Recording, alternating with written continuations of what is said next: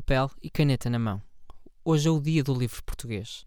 Mais de 500 anos depois do primeiro livro impresso em Portugal, as histórias em papel permanecem vivas. No entanto, para os mais novos, a leitura passou para segundo plano nos últimos anos. João Tordo reflete sobre as novas formas de entretenimento.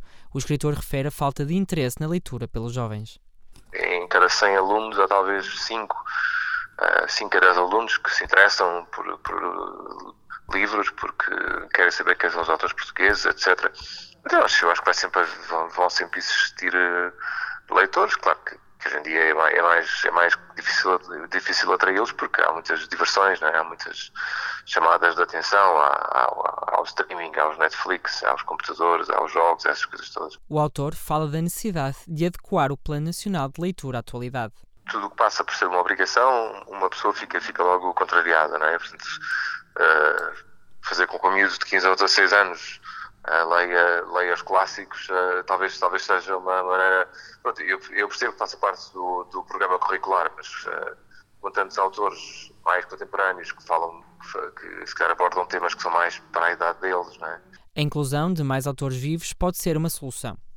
Se calhar faz mais sentido começarmos a pensar que... Claro que é importante ler os maias, é importante ler o José Saramago, é importante ler os clássicos, mas também o Plano Nacional de Leitura tem tentado fazer com que os professores possam ter mais escolha, ou seja, possam ser mais abrangentes nessas escolhas e os alunos poderiam ler autores de hoje, autores vivos, por exemplo. Não é? Escritor João Tordo, vencedor do Prémio José Saramago. O autor Afonso Reis Cabral realça a importância de introduzir novos autores nas escolas.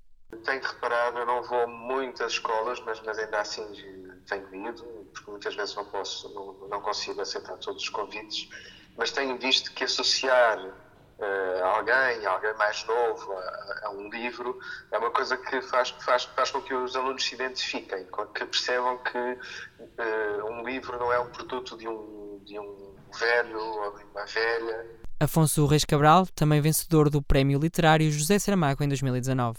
Pedro Sobral, vice-presidente da Associação Portuguesa de Escritores e Livreiros, salienta a aposta na edição de livros portugueses. Já há muito que no panorama editorial português tem havido uma aposta clara, não só na ficção nacional, como na não ficção nacional e também na aposta de novos autores. Acho que isso desde 2008 tem sido bem explícito.